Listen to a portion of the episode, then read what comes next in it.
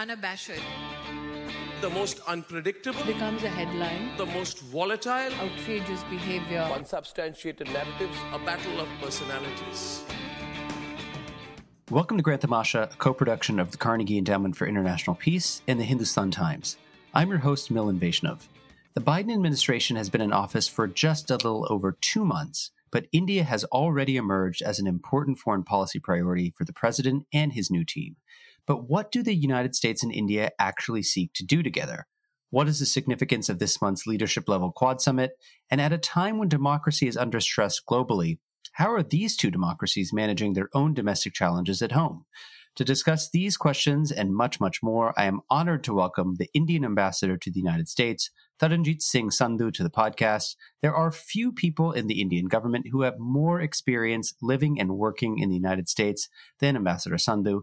He last served in Washington as the Deputy Chief of Mission from 2013 to 2017.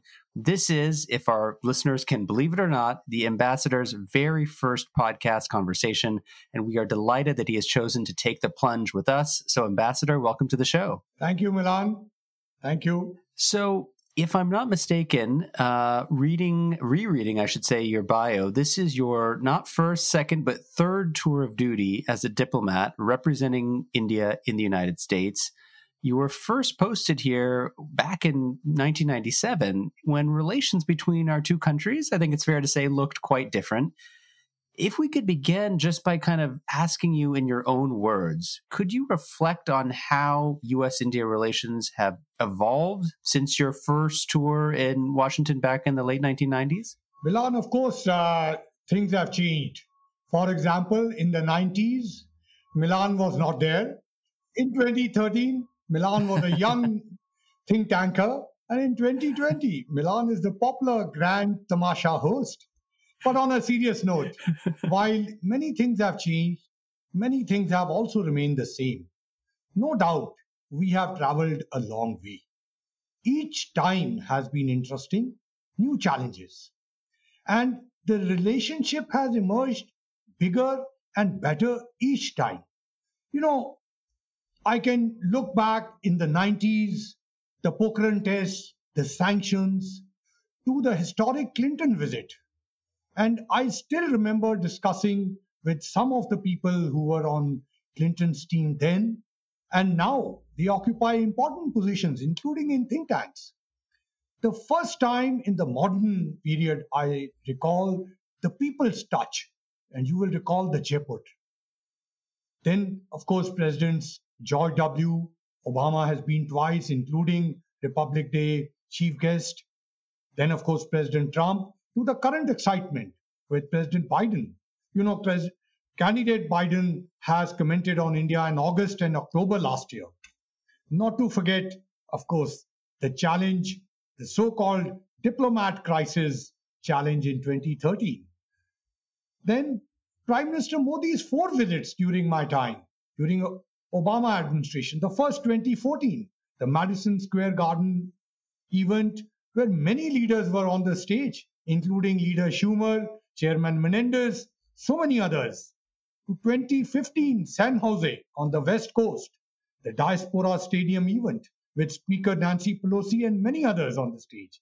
Of course, that visit had the focus on clean energy and IT, which is so relevant even today. Then 2016, the nuclear summit with President Obama. And finally, the historic 2016 September visit, the joint session of Congress. You were here in DC too. So it's been a gradual movement. Another way to look our energy and defense trade numbers in the late 90s, non existent, zero.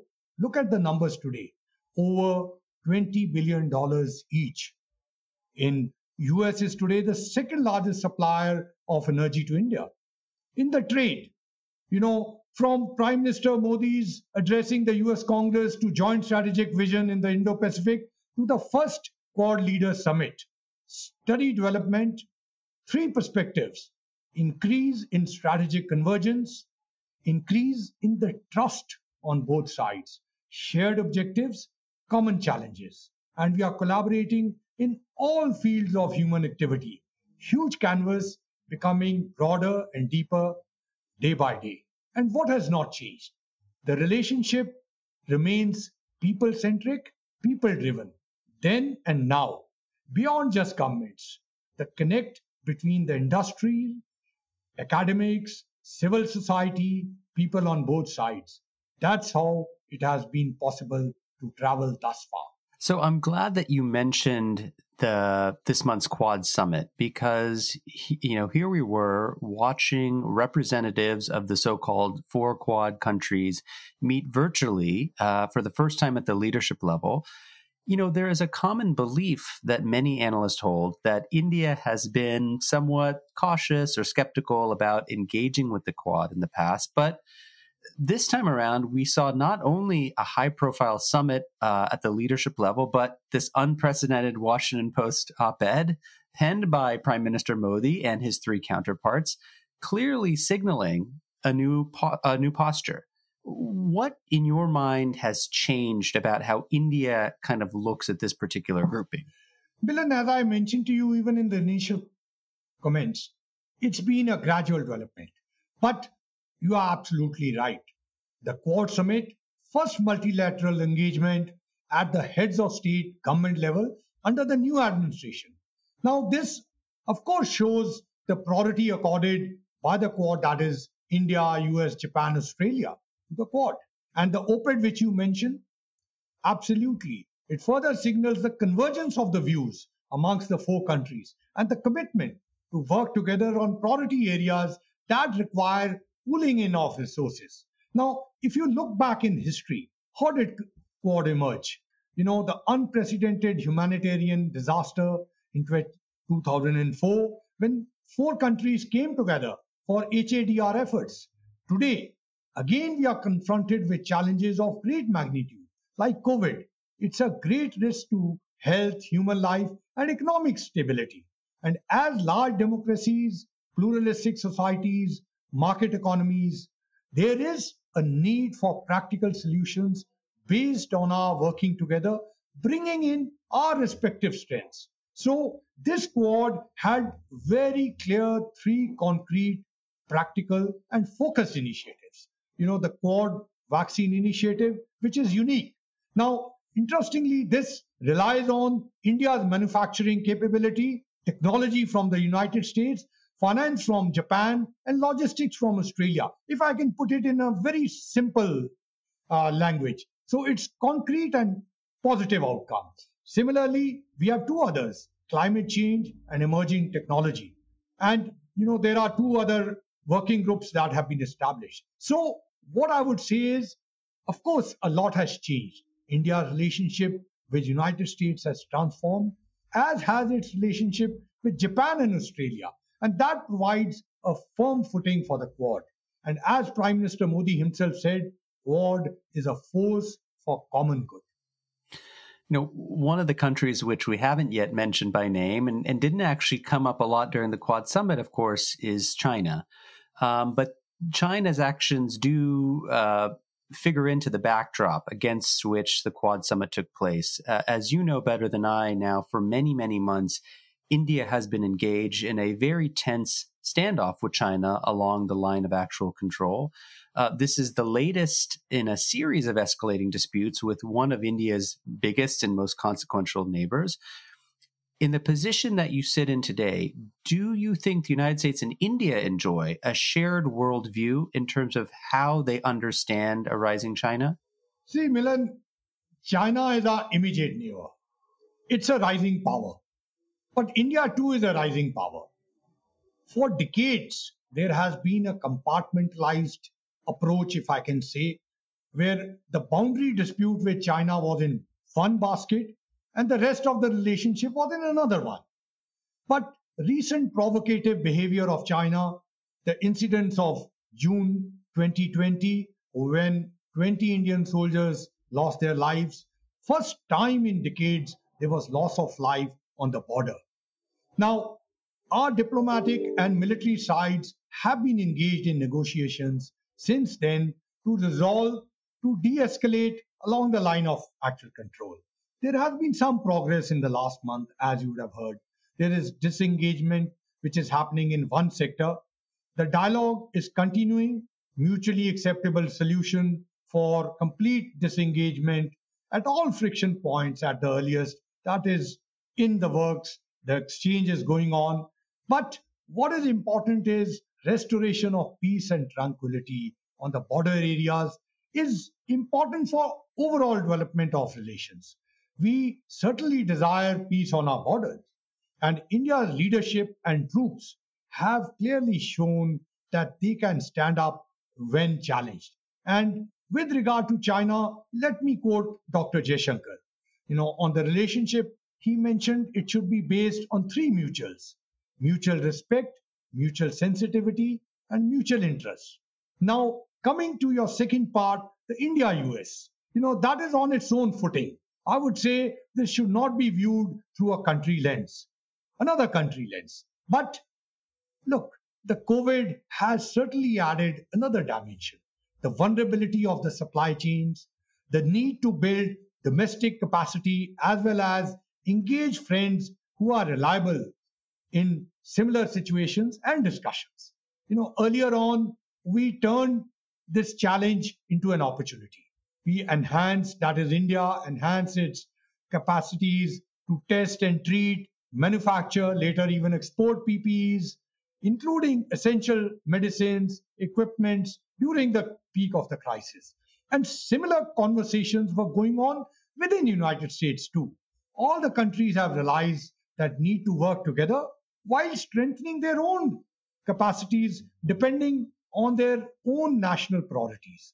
For India, amongst the priorities are strengthening our manufacturing base to create jobs and economic growth. You know, the government is undertaking many reforms for that. For example, PLI schemes, 13 sectors. And of course, there has been growing convergence between India and the United States in our vision of a free, open, and inclusive Indo Pacific, again, based on rule of law and peaceful settlement of disputes. We are, that is, India today is a maritime power in the Indian Ocean region. We have close relations with our maritime neighbors, and that includes ASEAN countries. Our vision of Indo Pacific has highlighted the centrality of ASEAN. And we find there is convergence with the United States on this. There is increasing scope of cooperation in different areas. And the most recent example of that, which we spoke about, is the recent Quad Summit. So, therefore, there are many complementarities and opportunities for both our countries to work together. I want to ask you about another, uh, some might say, sensitive issue, which is the state of democracy back home. You know, we have seen two recent global reports, one by Freedom House, one by the V-Dem Institute of Sweden, that have been quite critical about the trajectory of democracy in India. Both reports have downgraded India's status. These very same reports, I should point out to our listeners, have had extremely sharp and critical words for American democracy uh, as well, in terms of the challenges that we've gone through over the past several years. I guess my question to you is to what extent should governments in our two countries, as well as citizens in the United States and in India, be having candid conversations about each other's domestic challenges? I'm glad you have asked this question. Now, let's look at the reality. India is the largest democracy in the world. We have a robust constitutional framework, and there are guarantees of freedom inbuilt into that framework independent judiciary, courts, robust media, freedom of expression. Look, time and again, commentators have raised questions about democracy in India from the 50s. But we have not only survived, but thrived and prospered as a democracy. As the most diverse and pluralistic society in the world, democracy is the only way to govern a country as complex as India. And we have our own distinct traditions of democracy. There is no one model of democracy. Remember, it's 1.3 billion people who participate in a democratic process. And look at the way Indians are conscious of their voting rights. Voter turnouts in Indian elections, you look at the way elections have happened in the past and look at it how they are happening even now. Switch on Indian TV channel and you will see the robust and a mature democracy, intense and lively elections are part of Indian ethos. No one can deny that India is a mature democracy. Both India and United States are open societies and free exchange of ideas and thoughts is fundamental to how the relationship has evolved. The people who drive this relationship, whether the diaspora, the business community, or interest groups, are always talking to each other. All kinds of conversations are happening, like you and me just now. And while there may be diversity or differences in approaches, there are shared values which draw people together.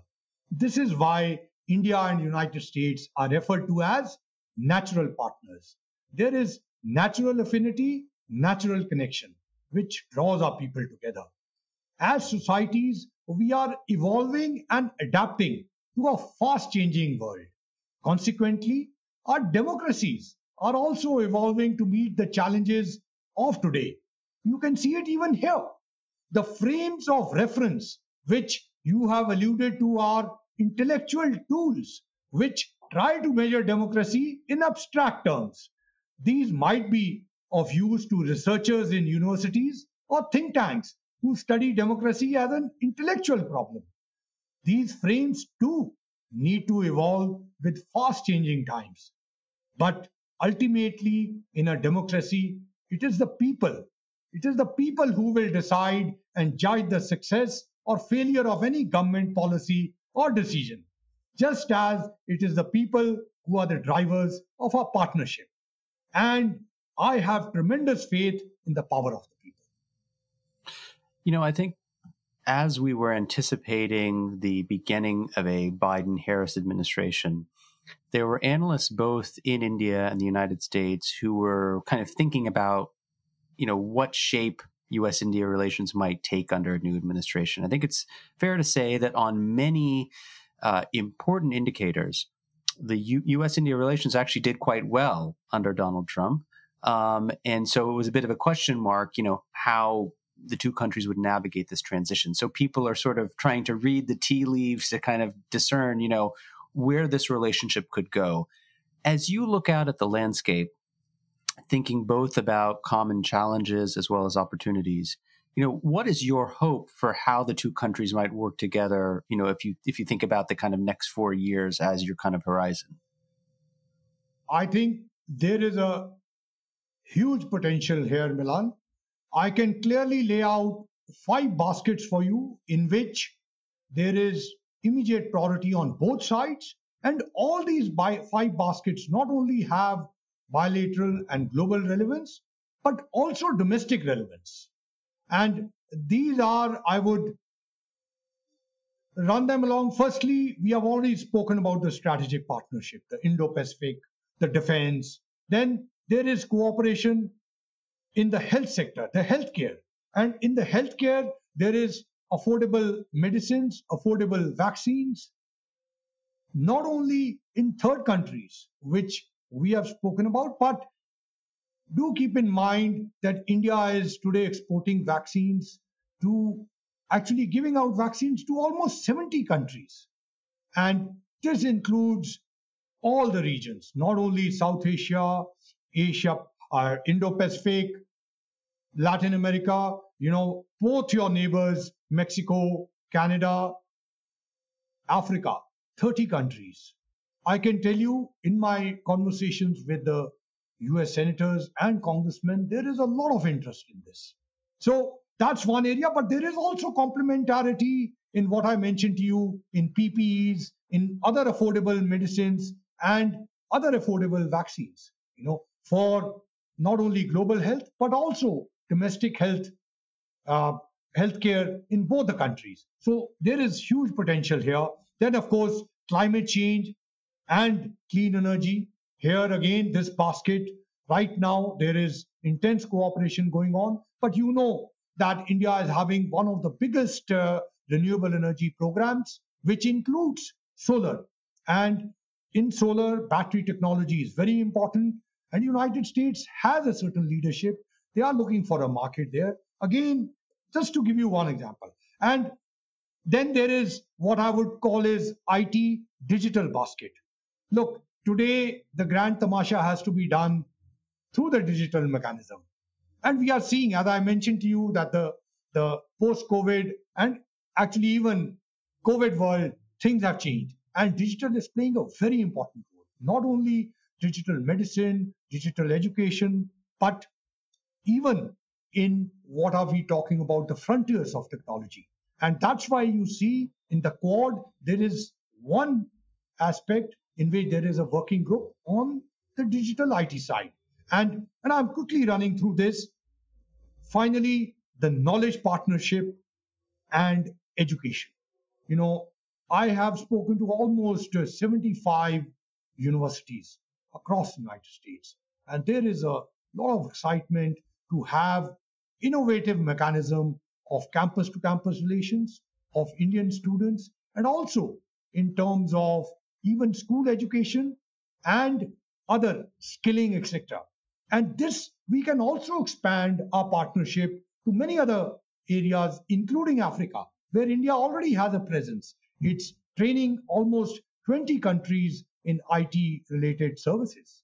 So, just to give you that there is so much of potential on both sides. But as you would see that, you know, Quad was one, but Biden administration has taken and they are committed to deepening engagement in all these different areas. And in the case of Quad, you, are, you have already seen that there's a focus on clear three areas. And COVID challenge has ensured that there is immediate priority on both countries. And as I mentioned to you, that in the case of health, you may be aware about four years ago, United States and India collaborated on another vaccine, rotavirus vaccine. And from $60, the price came down to $1. So what I'm mentioning to you is that in affordable healthcare, again, there's a huge scope. During the top of the crisis, you know, Philadelphia approached us. We ensured, facilitated 2 million masks. So there are a lot of areas in the immediate context in which we can work together. And I've mentioned all these already to you. In the education side, you would certainly know that we have about 200,000 Indian students here, and most of them are in the areas of uh, STEM. So they bring value, they bring a lot of collaboration to both our countries. And I think that there is a strong possibility in the Biden administration that we will deepen our collaboration and in the immediate context, of course, in the long term too.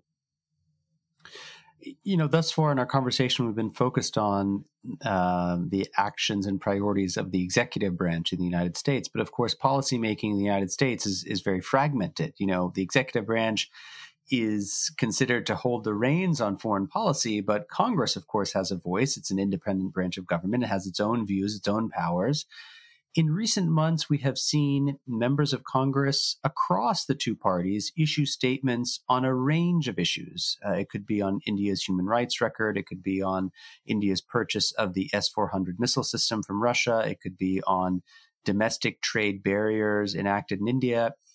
As ambassador, how do you navigate the multiple players involved in U.S. foreign policy making, right? Because when you talk about government to government relations, it's not just you calling up your counterpart at the State Department or the White House. It, it, it's the, the 535 people who sit on Capitol Hill as well. See, Milan, in the earlier people used to say a good diplomat never sits in office.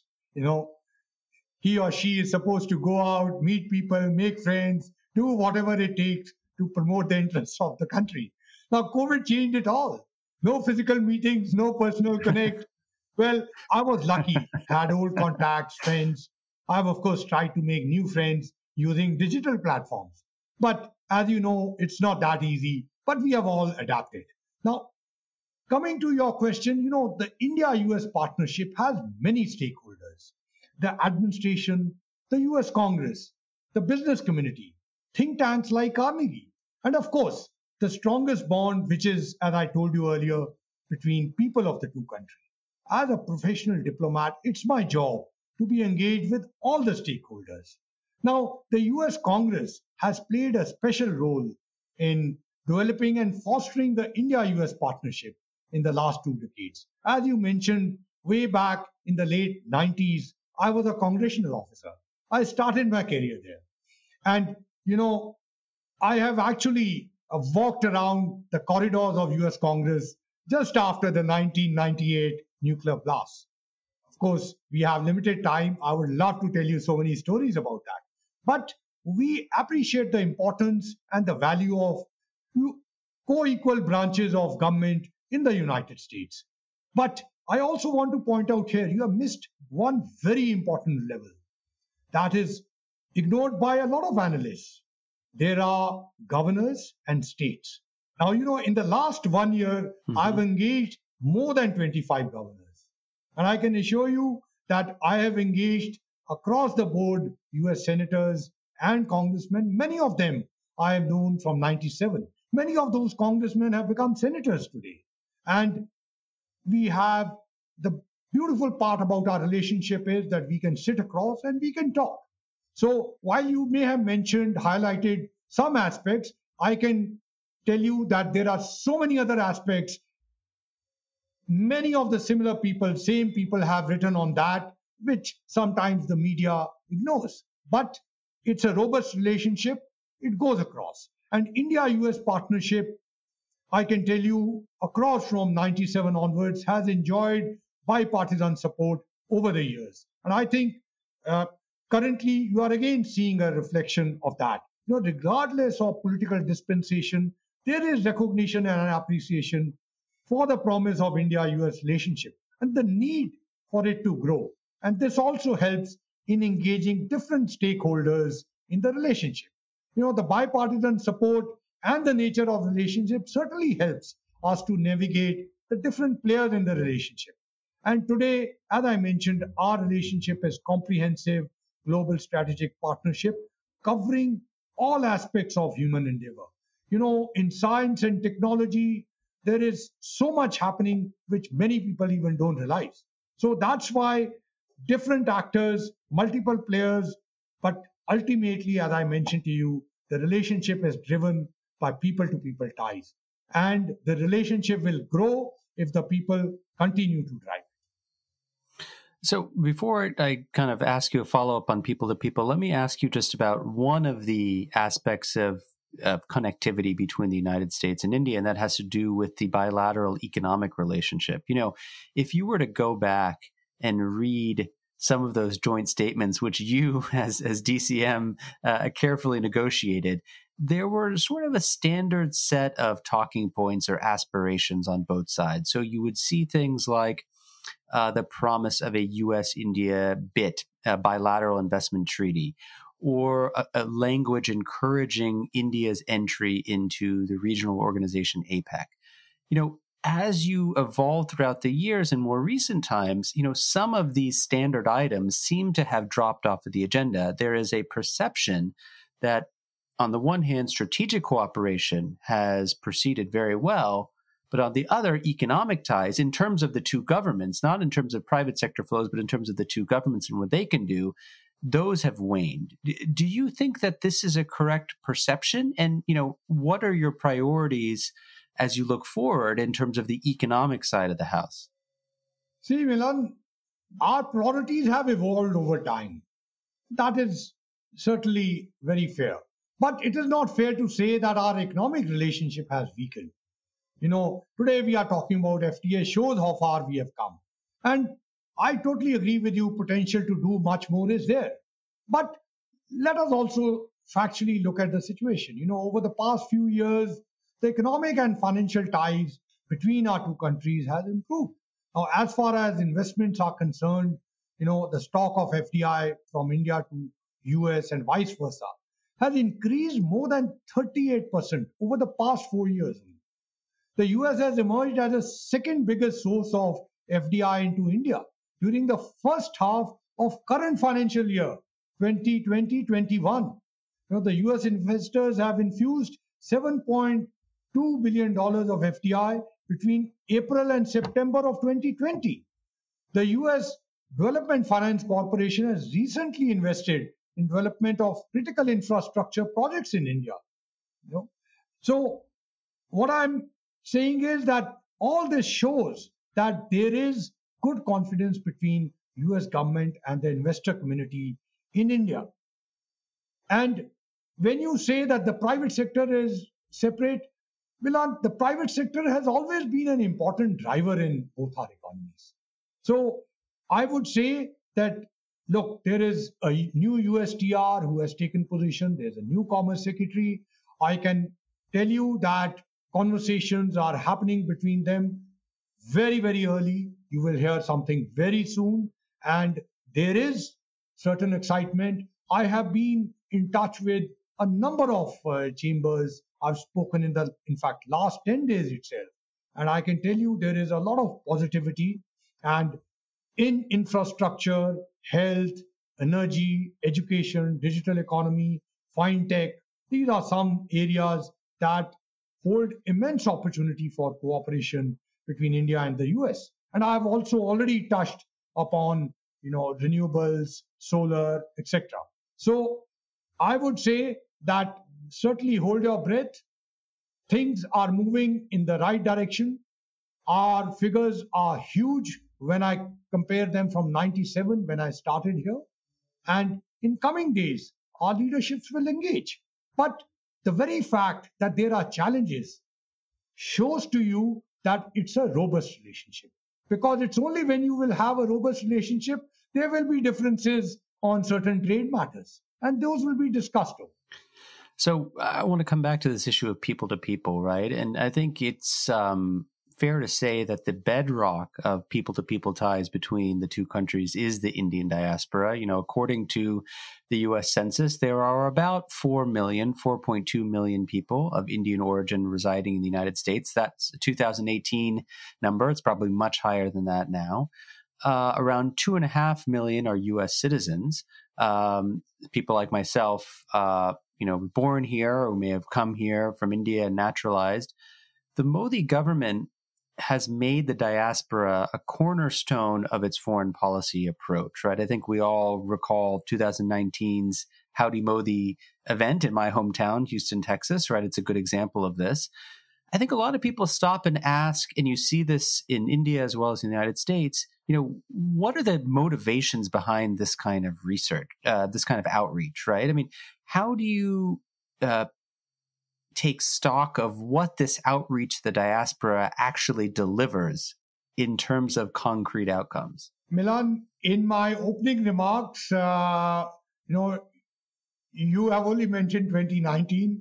I took you back to a number of, and I brought you back even to President Clinton's that Correct. beautiful visit and the Jaipur photographs, which we all saw. Right. But, you know, look, on the serious side, the Indian American diaspora is an important bridge between our two countries. And as I mentioned, it's a people to people ties that have driven our relationship. Uh, look, we take great pride in achievements of our Indian diaspora and also of the Indian people. And when I say people to people relationship, you just look at it. You know, I mean, you are a international affairs expert and you know my region very well. Let me give you an example. In India, United States has not had to sink any billions of dollars. We have sunk in our neighborhood. But from President Clinton's time downwards, an Indian president go, uh, US president goes to India, people come out in thousands. I think that's the people to people strength. That United States and India are seen in positive terms. Now, coming back to the Indian diaspora here, all the presidents across have taken pride in that.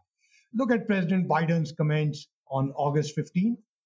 Look at his editorial in October. And subsequently, I think everybody takes pride in that. Of course, there's a natural connect with the country of your birth, parents, and you want that connection to thrive. We also want the diaspora to be a partner in India's growth and development, which is an important engine for world economic growth. And diaspora is in a unique position to capitalize on it. this aspect also must be kept in mind. And it's very encouraging to see Indian Americans occupy prominent positions in various walks of life, whether it is administration, Congress, think tanks, businesses, CEOs. They come from diverse walks of life, trace their roots to different parts of India. But at the same time, there is a growing number of Indians living and working abroad, which also includes United States. There's also Indian students, as I mentioned to you, uh, 200,000 of them.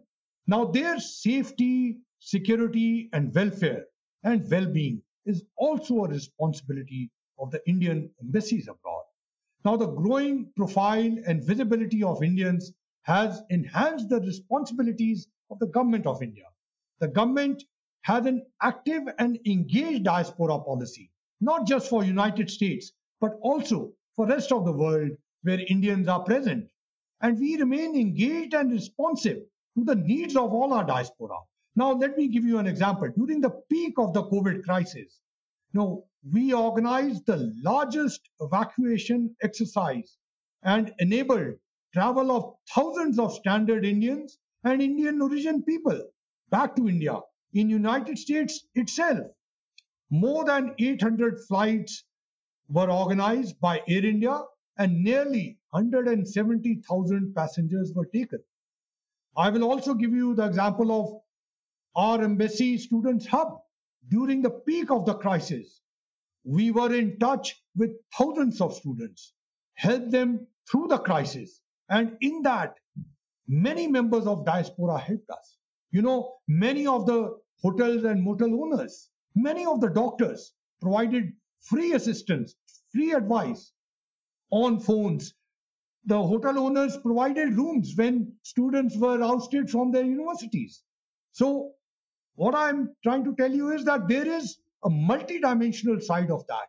And this aspect also has to be kept in mind. Now, in India, in Delhi itself, we have a Pravasi Bharatiya Kendra.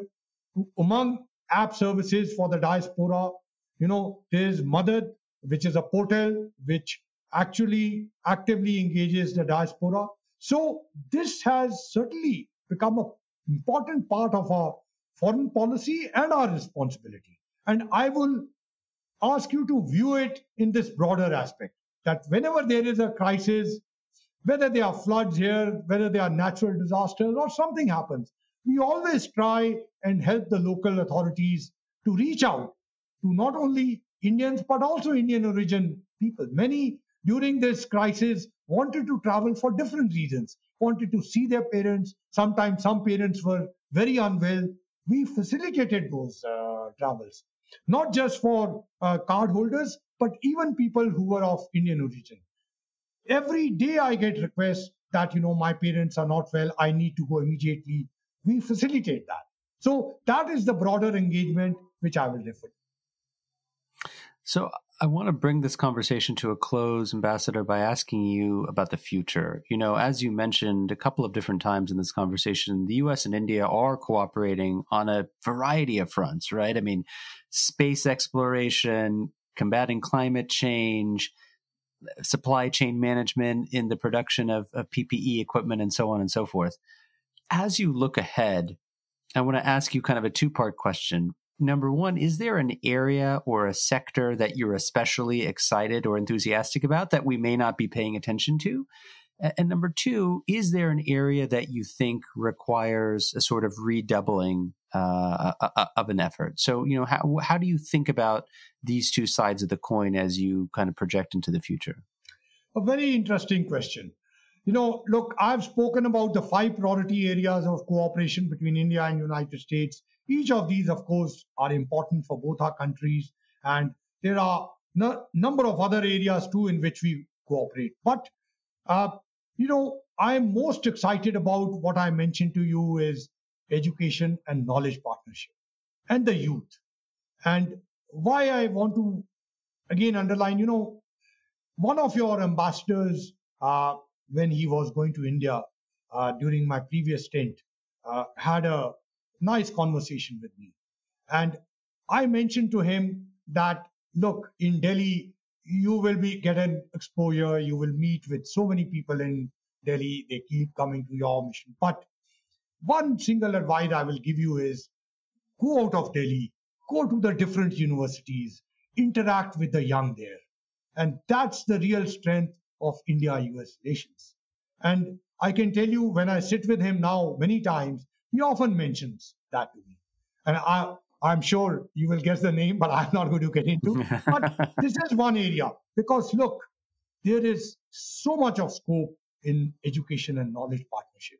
And I wish I'm trying my best that we can focus in this. We, of course, have the new education policy in India. After 35 years, last December it has come. There is a lot of excitement in which we can build campus to campus relations, even, you know, relationship between institutions, exchange of scholars, so much things like that. Because, you know, the innovation and startups, they are really driven by the young. And they are the future of our relationship. And I just want to give you one very interesting example. You know, in these COVID times, one of the very effective pharma companies in India, which is manufacturing a vaccine, which is not only being used in India, but there is also a collaboration in United States, and already it has been filed with FDA. You know, the couple which has established that uh, set up in India, actually both of them were educated in United States, went to India, set up this startup. In fact, what I mentioned to you about rotavirus vaccine, which was developed along with NIH, was actually done by this couple. So there are so many examples of our young, bright minds from here going back, doing the startups, also side.